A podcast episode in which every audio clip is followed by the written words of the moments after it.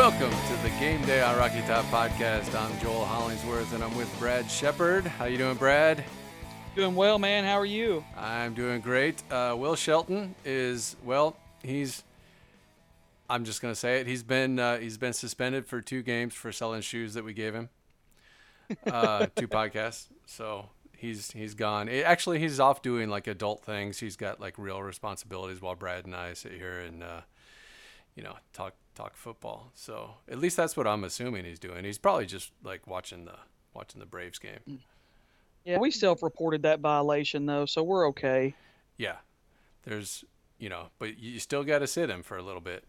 You, know? do, you, you, do. You just have to show the NCAA that you you know at least pretend to care. That's right. It it's uh it's definitely it's buried somewhere in the bylaws that you cannot sell uh, your own possessions. So they're not really your possessions at that point, I guess, right? We'll get him back by the Florida game. I mean, that's all that matters, really. all right. Okay, so uh, what's going on today? Uh, let's see. The um, I, I want to talk about this first because uh, you know one of the big stories is is Jauan Jennings uh, coming back. Uh, we need that dude. He's a monster. Um, but uh, we had word a couple of days ago that he had hyperextended something somewhere uh, according to Pruitt. So you know, let's let's be honest. Everything's pretty hyper about uh, Jauan, uh, but he, uh, you know, he he's sort of hyperextended. And then some of the some of the practice reports are saying that he's dropping balls and stuff and getting frustrated. So. Uh, how much of a concern is that to you, Brad? Is it, uh, you know, I'm thinking it's it's kind of a storm brewing because that, that dude's volatile and he gets frustrated. You know, that's when his first test comes is when he hits some adversity. So, how worried are you about Jauan at this point? Yeah, I, I think it's definitely a, a, concern. I mean, especially considering you know what we've heard all the off season is that you know he's doing the right things from a leadership standpoint and he's you know responding the way you would like to for him to respond. And of course, we you know we have these thoughts in our head dating back to you know the the Da'Rick Rogers and Janzen Jackson era of players getting second chances and the reports being good, and then all of a sudden they're they do something stupid and they're kicked off the team. I'm not Coker. sure that's what this is. Yeah, right, Coker, mm-hmm. and and and just to be fair to Jauan, I mean we're not we're not jumping from point A to point D right now. I mean, obviously we're, you know, we're just speculating and, but I, f- from what it sounds and the way the reports sound to me is that he's frustrated with himself. You know yeah. that maybe maybe things are not, you know, coming together as quickly as he would like them to. I mean,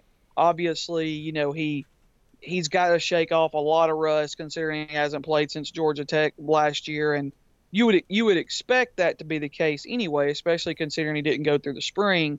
But I think probably in his mind, being the kind of player and the kind of competitor that he is, wants to come in and and, and prove that you know not only am I a guy who's bought in, but I'm a guy who is going to be one of the best players in this league because pretty much every report that has been that has, been written about Jauan after he's kind of gotten back in good graces is that you know he's not a, a school first guy and he wants this year to be his last year. So in order to, to get to to that next step, you have to take the first step, and that's something that he's probably struggling with right now. And and you know the little nicks that you get in in fall camp and you know, none of that stuff is, is helps. So, uh, do I think he's going to be 100% or even ready to be a difference maker by the West Virginia game? I don't. I don't think Tennessee really needs to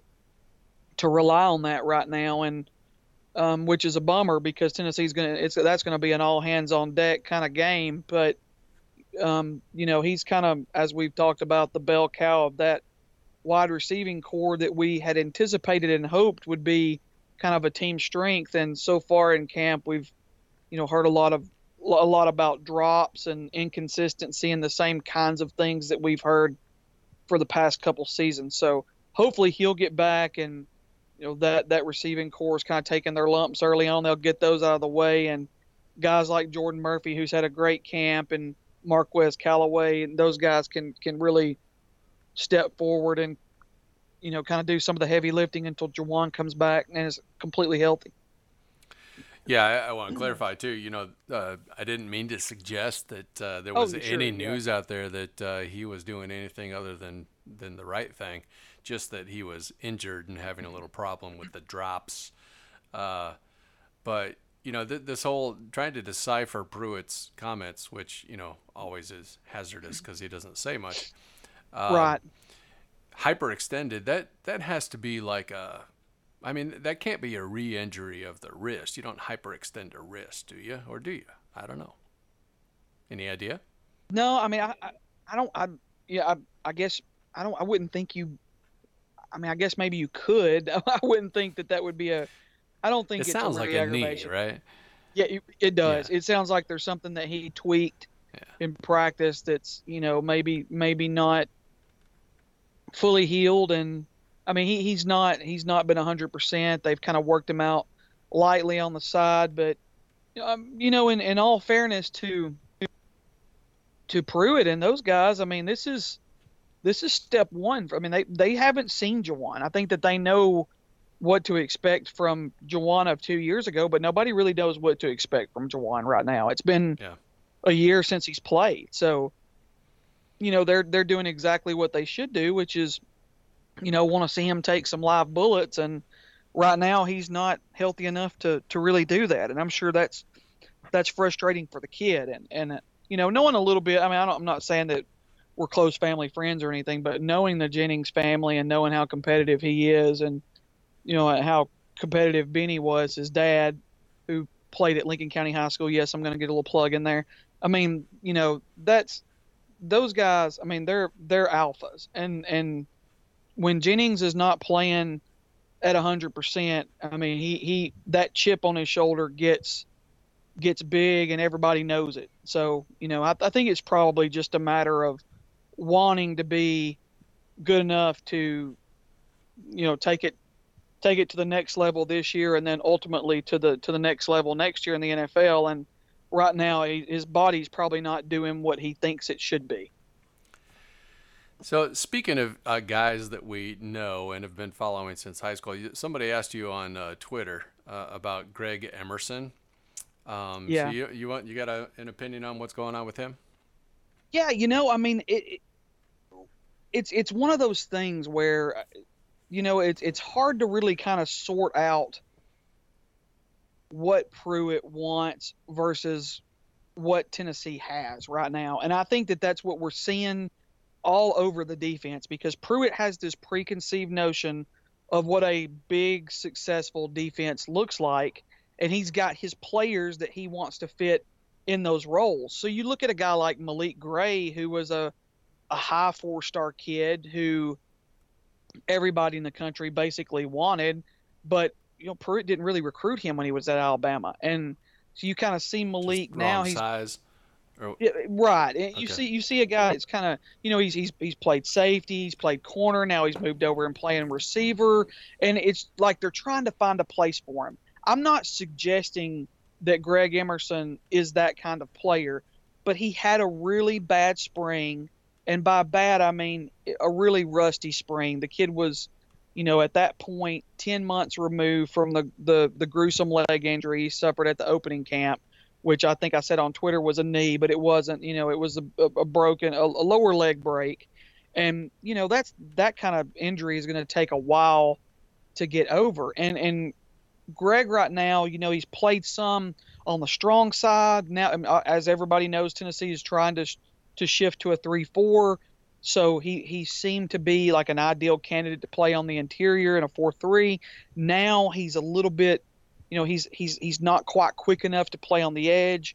Tennessee's worked him some at the nose this um this week. He's maybe not heavy enough to play at the nose right now. I want to say he's maybe around 300 pounds, which is not it's not a, a, a lightweight by any chance, but I don't really think that that his body is where it needs to be yet. And I and I'll I'll I think that we should all give him the benefit of the doubt that you know at this point he's 14 months removed from that injury. He's not really worked out the way he's needed to, and and so Pruitt, you know, you've heard more about guys that Pruitt recruited, like John Mancy and Kurott Garland, and even even Kingston Harris, who I don't want to say all three of those guys are a little higher on the pecking order than Emerson right now, but Emerson was one of the three or four highest rated recruits in Tennessee's class, and he's not playing at that level right now. That doesn't mean that he won't. That doesn't mean that he's not going to live up to his rating, but you know, I think that that the natural progression of things is ideally you don't want a defensive tackle playing as a true freshman and Tennessee's not been in a position for the past decade where they've had that luxury and now I think that that you know Tennessee would like to redshirt Emerson if they could and and that we can start talking about him next year but I would be stunned if he unless the light comes on for him and he does some things that he reportedly hasn't done a lot of in camp so far. If if I'd be surprised if we're talking about him a lot this year. Well, there, there's some good competition there too. I mean, you know, Shy Tuttle's right. got the got the nose locked down probably. Uh, Emmit Gooden, you know, they're just mm-hmm. he's probably at one of the ends, right? Um, he is, and he can play inside. And Alexis Johnson's having a really good camp, and he's a senior as well. And so you've got some players there. Kyle Phillips is yeah. a guy who the, this coaching staff really likes, who's kind of getting a second lease on life, like a lot of these guys. Um, and you know, so there are there are some players there. There's not the depth, obviously, that Tennessee would like, and that's why you're going to see players like um, perhaps John Mancy and um, Kurott Garland get in that rotation. but you know, I'm not sure that Emerson's going to be in that rotation this year. I mean, they moved. This is a guy that they moved who was one of the players that they moved for a week, week and a half to the offensive line back in the spring. And, you know, I mean, I'm not knocking any of those kids that they did that to because obviously they moved Delonte over to corner and he's probably been the most buzzed about player so far this camp. But a lot of those guys, you know, they were not, most of those guys were not guys where you're like, okay, you know, Eric Crosby's going to be in the rotation or, or you know, uh, Princeton Fant's going to be a guy that we're going to play at, at, at, tight end a lot next year. No, a lot of those guys were, well, we know Fant's down the depth chart. Let's play him at running back. Or uh, we know Crosby's really not quick enough to play on the defensive line. Let's move him over to offensive guard. And Emerson, I think that they're trying to find the place that he best fits, and we're still seeing that by them shifting him around on that defensive line. That's not to say that he's a tweener. That's not to say that he hasn't that he's not going to find a home I just think that this coaching staff wants to kind of exhaust all avenues and don't want to say this guy's definitely an end, this guy's definitely a tackle, and you know them maybe miss an opportunity where he's going to play his best and get him on the field the quickest because he is one of those players that you look at him, he looks the part. He obviously did some things in high school that made a lot of the analysts like him and rate him high.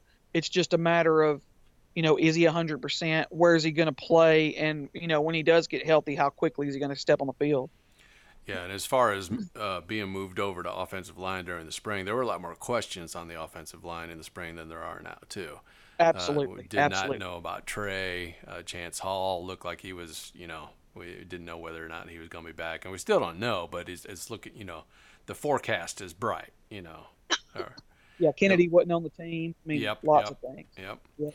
All right, let's talk about the uh, quarterbacks because, uh, you know, it, it seemed from most reports uh, that Guarantano had the inside track, that he was winning the battle, even though he hadn't seized it, even though Pruitt hadn't uh, said that, you know, one guy's running away with it, so we're going to name him the starter. Uh, most of the reports were that Guarantano basically was was doing better than Chryst, and then all of a sudden today, um, Chryst is named to the Johnny Unitas Golden Arm watch list, and uh, David Shaw, his uh, former coach at Stanford, uh, says he's an NFL draft pick, and he was just too talented to be a backup on our team. Which I don't know if that's like a slight to Tennessee. Oh yeah, he's he's not good enough to play for us, but he can go start for Tennessee, right? So anyway, what, what do you make of all this? Well, I mean, you know, I don't I don't ever want to you know feign firsthand knowledge of these things because I'm I'm I'm not up there going to practice every day, but I've spoken to a lot of people who've seen um, snippets of practice, and then a couple of guys who've seen a lot more practice than maybe they should be talking to me about. But um, you know, he he's he's you know I would be first of all I want to say that preface that that you know all of this Guarantano is definitely the guy with you know all the reporters saying that haven't hasn't seen a whole lot of practice. They've not seen a lot of all of the reps. I mean, sometimes as as we've seen the last few days, they've some people have seen you know the, the reporters have seen like seven to twelve minutes of practice. I mean, and they're out they're not out there practicing for 15 minutes. You know, so they're they're obviously seeing just you know a tenth of practice if that.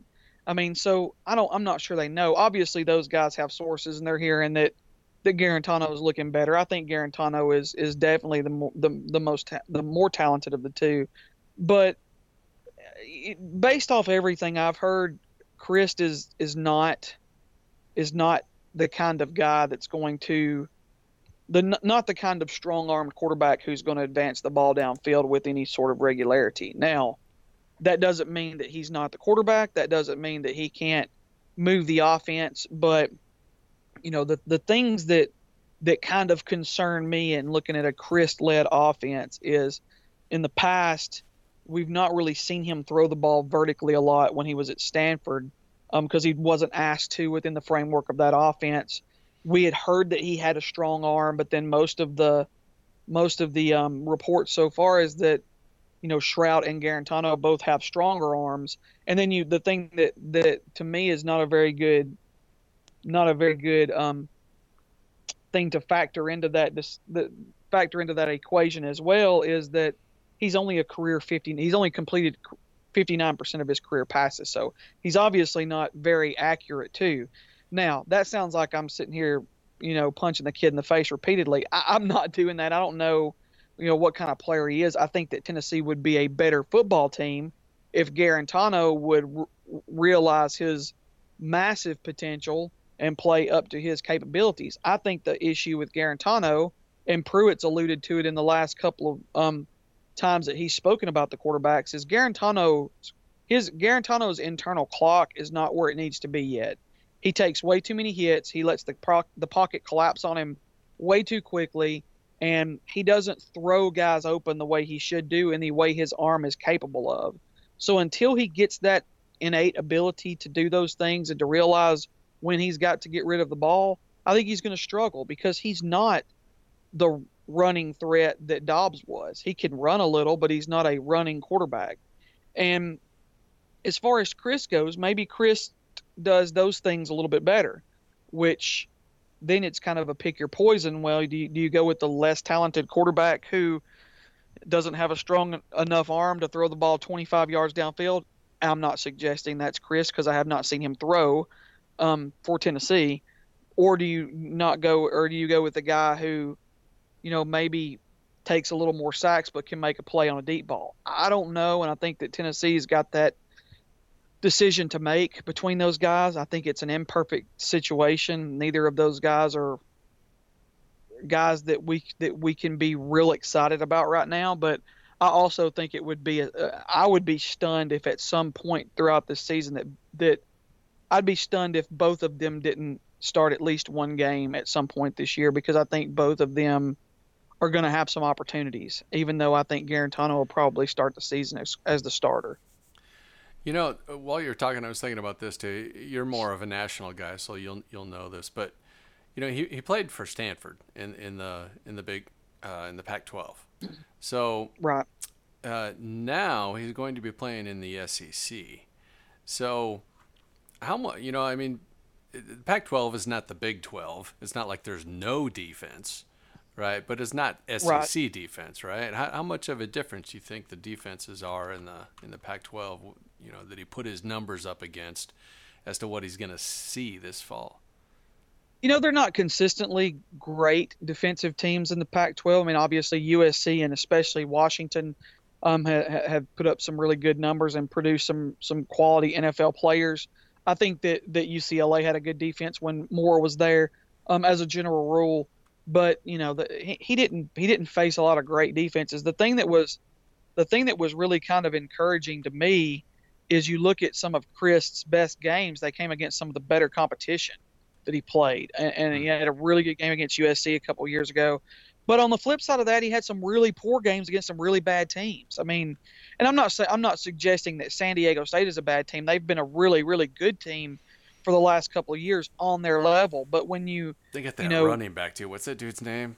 it was Shad Penny, and then Oh, they had really. Donnell Pumphrey two years ago. So they've had some really stud running backs. But you know, you expect you expect Stanford to just annihilate teams like that, and they actually lost to that team a couple years ago in Pumphrey's last year. So, um, or maybe it was last year. It, whenever they lost, they lost to San Diego State, and in one of the last couple years, and that's been a that game's been really close both times. So, you know, I I don't know. I, I think obviously the defenses are going to be faster in the SEC. The defenses are going to be deeper, and and and they're better. But it's not like he's just played, you know, Big 12 defenses. He, I mean, the Pac-12 actually plays some quality football. It's just a different brand of football, and and Stanford plays a lot like we, you know, remember Tennessee playing. Um, other than you know maybe I mean they they play a lot more pro style smash mouth football on offense as we know, and but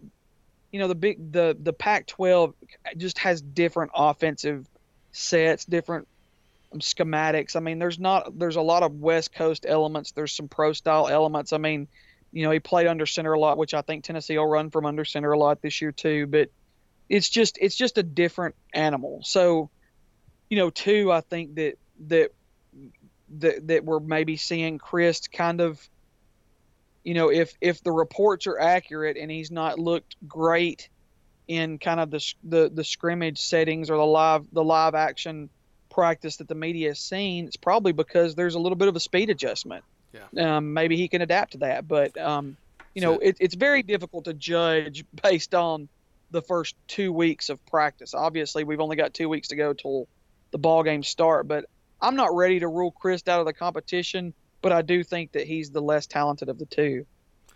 Just quickly, is it fair to say that his offensive line at Stanford is better than uh, what he has now at Tennessee?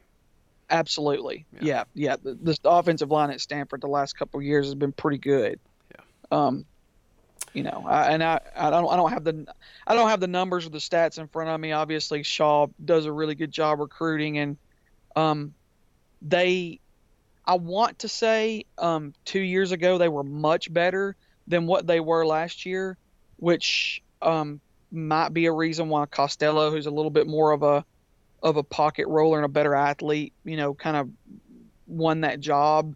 But um, because and they had, you know, Stanford had a had a couple of high four star, five star offensive line recruits that came in in this class that's going to be able to step right in that they need to step right in and play. So they had some losses off that offensive line, but I want to say the last couple of years they've been they've been pretty pretty good up front.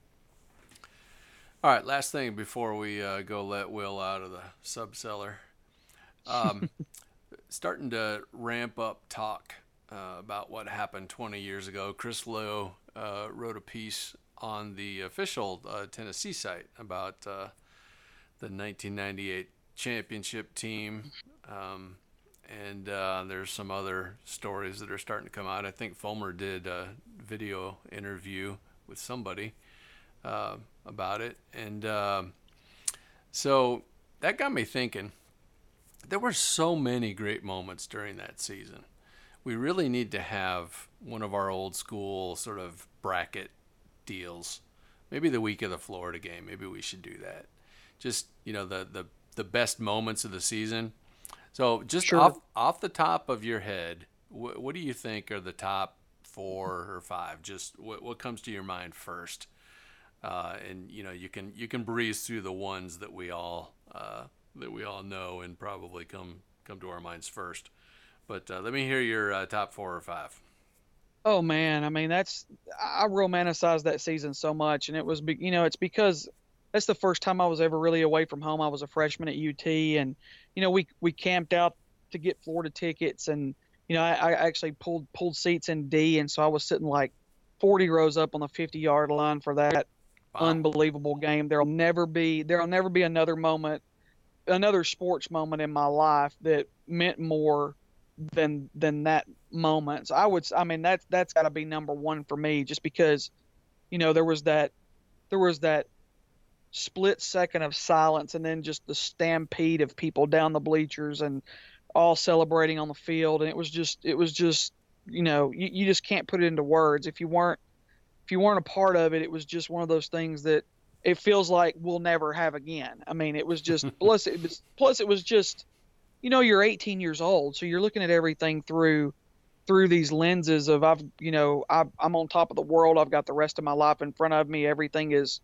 is immense, and and this is the most immense thing in this whole immense world right now. And it was just, I mean, it really. I know I romanticized it over the years, but it was just really surreal. And looking back on it, it's even gotten more surreal as the years have gone on. So that's one to me. I mean, number two, um, one of the one of the the few games toward the end of that season, I started covering a little bit of football, and I, I, but I, I didn't cover the Arkansas game, and I was sitting in the stands with my dad and a couple of our friends here who are big Arkansas Razorback fans, and um, you know that game it was just it was miserable. I mean the weather was just awful, Yep. and Tennessee was just getting obliterated the whole game. It was just it was such a, a hangover game that that you just you know you had no you just had no sense in that game that that it was going to get that it was that Tennessee could win that game. You know, I mean, and then and then the obviously the the Billy Ratliff play, which I, I will I will forever say it was the Ratliff play more than it was the Stoerner play because he he created that and it was and you know it was just a great play against and people just you know people want to want to talk about Stoerner making the blunder but man I mean that was that was I mean he beat Brandon Burlsworth the, the late great Brandon Burlsworth on that play he was one of the best offensive linemen in the SEC that was just I mean that was a great player making a great play against a great player and winning a football game and then the the ensuing Henry runs afterward Yep. were amazing. I mean, it was just that was that was great to me. And then the other two that maybe, you know, that maybe are a little bit.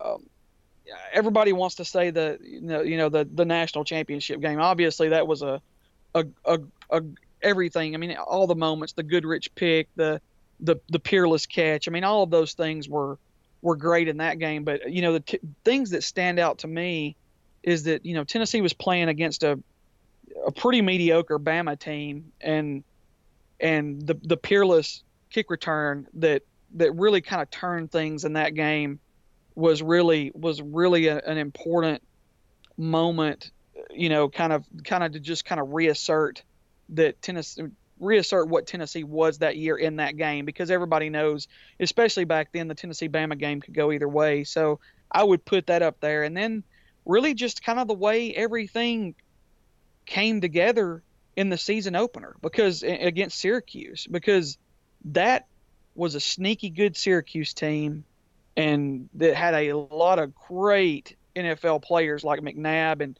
Conrad and I mean just all those guys that for that team and and you know Tennessee was coming off uh you know Peyton leaving and and they weren't highly ranked. I don't Will's the historian so he knows what they were ranked at the start of the season and everything but you know there was not really a lot of talk about them and then they kind of just you know went up to the Carrier Dome which is a really tough place to play and and pulled off that win and when maybe they shouldn't have. I mean that was a a great game. And I know you said four but the other one you know I, I was down at Auburn when Jamal got hurt.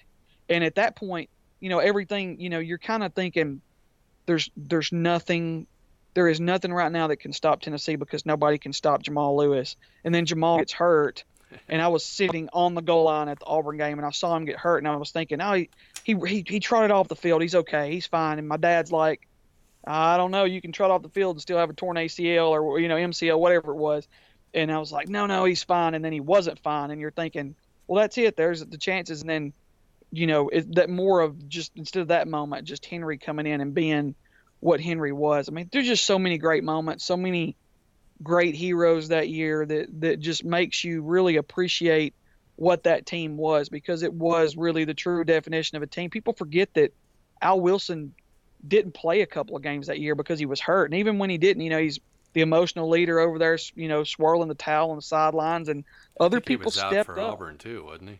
Yeah, I think he Yeah. was. Yeah. And so, I mean, you know, it's just one of those things where in Tennessee, man, they recruited so well back then. And a lot of those Garner players that, you know, I mean, you, Dwayne Good, or not Dwayne Goodrich, but um, Deon Grant and, you know, Fred White and those guys that were just flipping studs. I mean, you know, but they were just deep and good and, when one guy went down, the next guy came in and and they just won football games. It wasn't always pretty, but they imposed their will and won games. And it's just, you know, you that's not even mentioning Tee completing 21 straight passes against South Carolina. And those, I mean, there's so many moments. Yeah. Just a lot, of, a lot of great memories. Yeah, we definitely need to do a bracket. Yeah. Yeah, absolutely. We'll, we'll have to do that. Um, so I, I've I've written this at uh, at the old site, but I don't. I've never said it on a podcast. So uh, my it, my story about the uh, moment in the Arkansas game is we were living in. I was in law school uh, at UT. We were living in a town home, uh, and so you know the walls are thin, and uh, right. you can you can hear everybody, and you know everybody's watching the game because you know when something good happens, the whole neighborhood erupts, and when something bad happens, the whole neighborhood erupts, and uh, so in the midst of all of this, and it like you said, it was terrible weather. In the midst of all of this, there's a traveling magazine salesman going and knocking on every door in our uh, community, right? and uh, so this dude, um, he comes to my door. Um, I want to say just seconds after uh, Stoerner fell and fumbled. Mm-hmm. And uh, so this guy knocks on the door, and he knows that he has to establish rapport, right? That's what you got to do before you can sell somebody. So he's like, "Who's winning?" And uh, you know, I was not going to explain the entire game in this moment to this stranger at my door wanting my money, right? And so I just said, uh, "Arkansas," you know, because they were still winning at the time, right? And he goes, Mhm. "Yes." Right? oh my gosh. yeah, like the dude didn't know what state he was in. Yeah, no idea. Right. He Yeah, just saw no that I was excited and he wanted to mirror me, right? So I just I just closed the door in his face, you know. and uh I'm sure that that uh, you know that encounter ended with him flipping me off because that's usually what magazine sales encounters uh, end with anyway. Uh, but anyway, so that was my story about uh, the Stoerner thing. Some guy was trying to sell me some magazines at the time. But uh, you know, the other thing is the Ala- the uh, Auburn game was incredible. Yeah. That uh, was it. Sean Ellison. Shaun Ellis. Goal line stand. Yeah. Well, there was the Yep. goal line stand. So, I mean, they were on the one yard line and ran four consecutive plays and got stopped. Couldn't get a Hmm. yard uh, four times in a row. That was awesome. And then uh, Shaun Ellis, I don't know how long it was 60, 70, 80 yards or something. Yep. And he ran it back. And the best thing about that is John Ward's call. He's sitting there. He's ex- he's explaining it, you know, the whole time. And when he gets to the end, he says, "He made it." like you know, Man, he's the, that's the best, man. He's the best. yeah, and, and uh, you know, I, I remember the guys talking about uh, how you could measure that uh, uh, that interception return with a sundial. You could time it with a sundial. It's as long as it took. So anyway, there, there's a bunch of great stuff from that season. I Just love it. Uh, hopefully, you know, hopefully they'll be playing that stuff and we'll be reminiscing during a good game against Florida because if it's a bad game, it just gives you you know, I remember uh, against Alabama several years ago, they were talking about, you know, I think it, it must have been 10, 10 years. And so it seemed like, hey, Vols fans, remember when we were good? You know, just every Yeah. every time out. So hopefully we'll be And having a good sad? game. I mean, it's sad too. that they've gotten to that point. I mean, I, I do, I do feel like, you know, I mean, I, I, I felt like, especially after the whole Curry debacle, that you know when Fulmer when Fulmer got in there, I, I, my first thought was, he, he he's this is this is not going to continue to happen on his watch, and you know I think and I've, said it before, and I love I love Fulmer, so I mean it's it's I don't mean this in any disrespectful way toward him, but there is nobody. I mean, as much as you and me and Will and everybody else loves Tennessee, there is nobody in this world that loves Tennessee like Phil loves Tennessee. And as much as I love Phil, and as much as you and Will love Phil, there's nobody in the world that loves Phil more than Phil loves Phil. So, I mean, he, you know, I think that he sees this as an opportunity to, man, you know, if I not only have I won a championship here, but if I can get this program back you know, where it's supposed to be. Now they're going to put a statue of me out here, and I think we should because I mean, we have been mired in such misery for years, and I just I don't know that. I mean, you know, I just I think that that Fulmer is. You can tell by the way, by the money he's pumping into the program, by the player personnel staff, the off the field coaches, and that he's outfitting the program with. I mean, all of these things that he's doing, he's going to do whatever it takes to get Tennessee football back right. And as I've said and I've written a million times, if you get football right, everything else falls in line. The rest of the athletic department, even your academics, because kids want to come to the school, they want to come to the school because of football, and it's just, it's this cycle that if if you fix football, everything else falls in line. And, and I think that Tennessee is. I'm not saying they're going to fix it this year, and I'm not saying it's definitely going to get fixed, but they're doing the things it takes to fix right now, and that's that's something we can all be excited about, whether it's now or or whether it's five years from now. Yeah, one of his greatest strengths was he was that really consummate CEO kind of head coach right? Mm-hmm. Where he had really good coordinators and he instilled loyalty in his coaching staff. That so many of them stuck around for so long. I know that Cutcliffe took off for a couple of opportunities, but Chavis was there the whole time. Cutcliffe came back. Anyway, so I think he's in the right role now as, as a CEO um, of you know keeping all of the right people in the right places. Um, so I'm excited about it. Plus, the fact that the way things went down, as as um, ugly as it was, it really provides him today with just the right kind of motivation to do a really good job. Uh, yep. So anyway. I want right. to see him shake Major's hand. I mean, that would make me. I mean, I know it's not ever going to happen, but if I, I, would, I would feel like I think that I feel like that if something happens and that and that rift can somehow be mended somewhat, which it, it, like I said, it will never happen. But if it would happen, that it could like you know, the two the two broken separate worlds can come back together as one. But you know, that's wishful thinking. You know, I don't know that it won't ever happen. I I just was searching one of our uh, daily roundups a while ago seemed to suggest um, yeah, there's a story by a, a site called Volswire um, that. Oh, sorry, that's the wrong majors.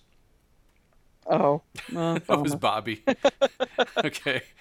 Oh well. All right. Well, so you're right. Yeah, that's never going to happen. But yeah, it would be nice to see.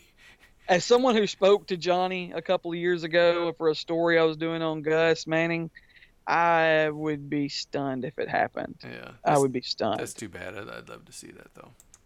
Yeah, me too. All right, well, that'll do it for this uh, edition of the Game Day on Rocky Top podcast. We we're probably going to have um, shorter but more frequent ones from now on. We'll see how that goes. We're sort of playing it by ear. We uh, we we got to get Will back on the field and uh, you know give him a little education as to selling his shoes and all that stuff. So, um, anyway, uh, check us out on um, iTunes and uh, SoundCloud. And we still, I'm going to post this one to TalkShoe too. We have not been able to actually uh, get the feed switched over yet because I can't log into iTunes. I don't know what's up with that. Uh, trying to make this move and this transition is like I got the internet equivalent of two guys in a truck trying to figure it out. so, but we will get it figured out. So right now we're going to be uh, uh, dual posting uh, the latest episode at SoundCloud and at TalkShoe. Uh, but until next time, uh, I'm Joel Hollingsworth, and I am with Brad Shepard, and we hope you have a great night and go Vols. Go Vols. Welcome to the game day. I see how we're already screwed up, right? Because I'm, I'm still living at the old site. All right, so.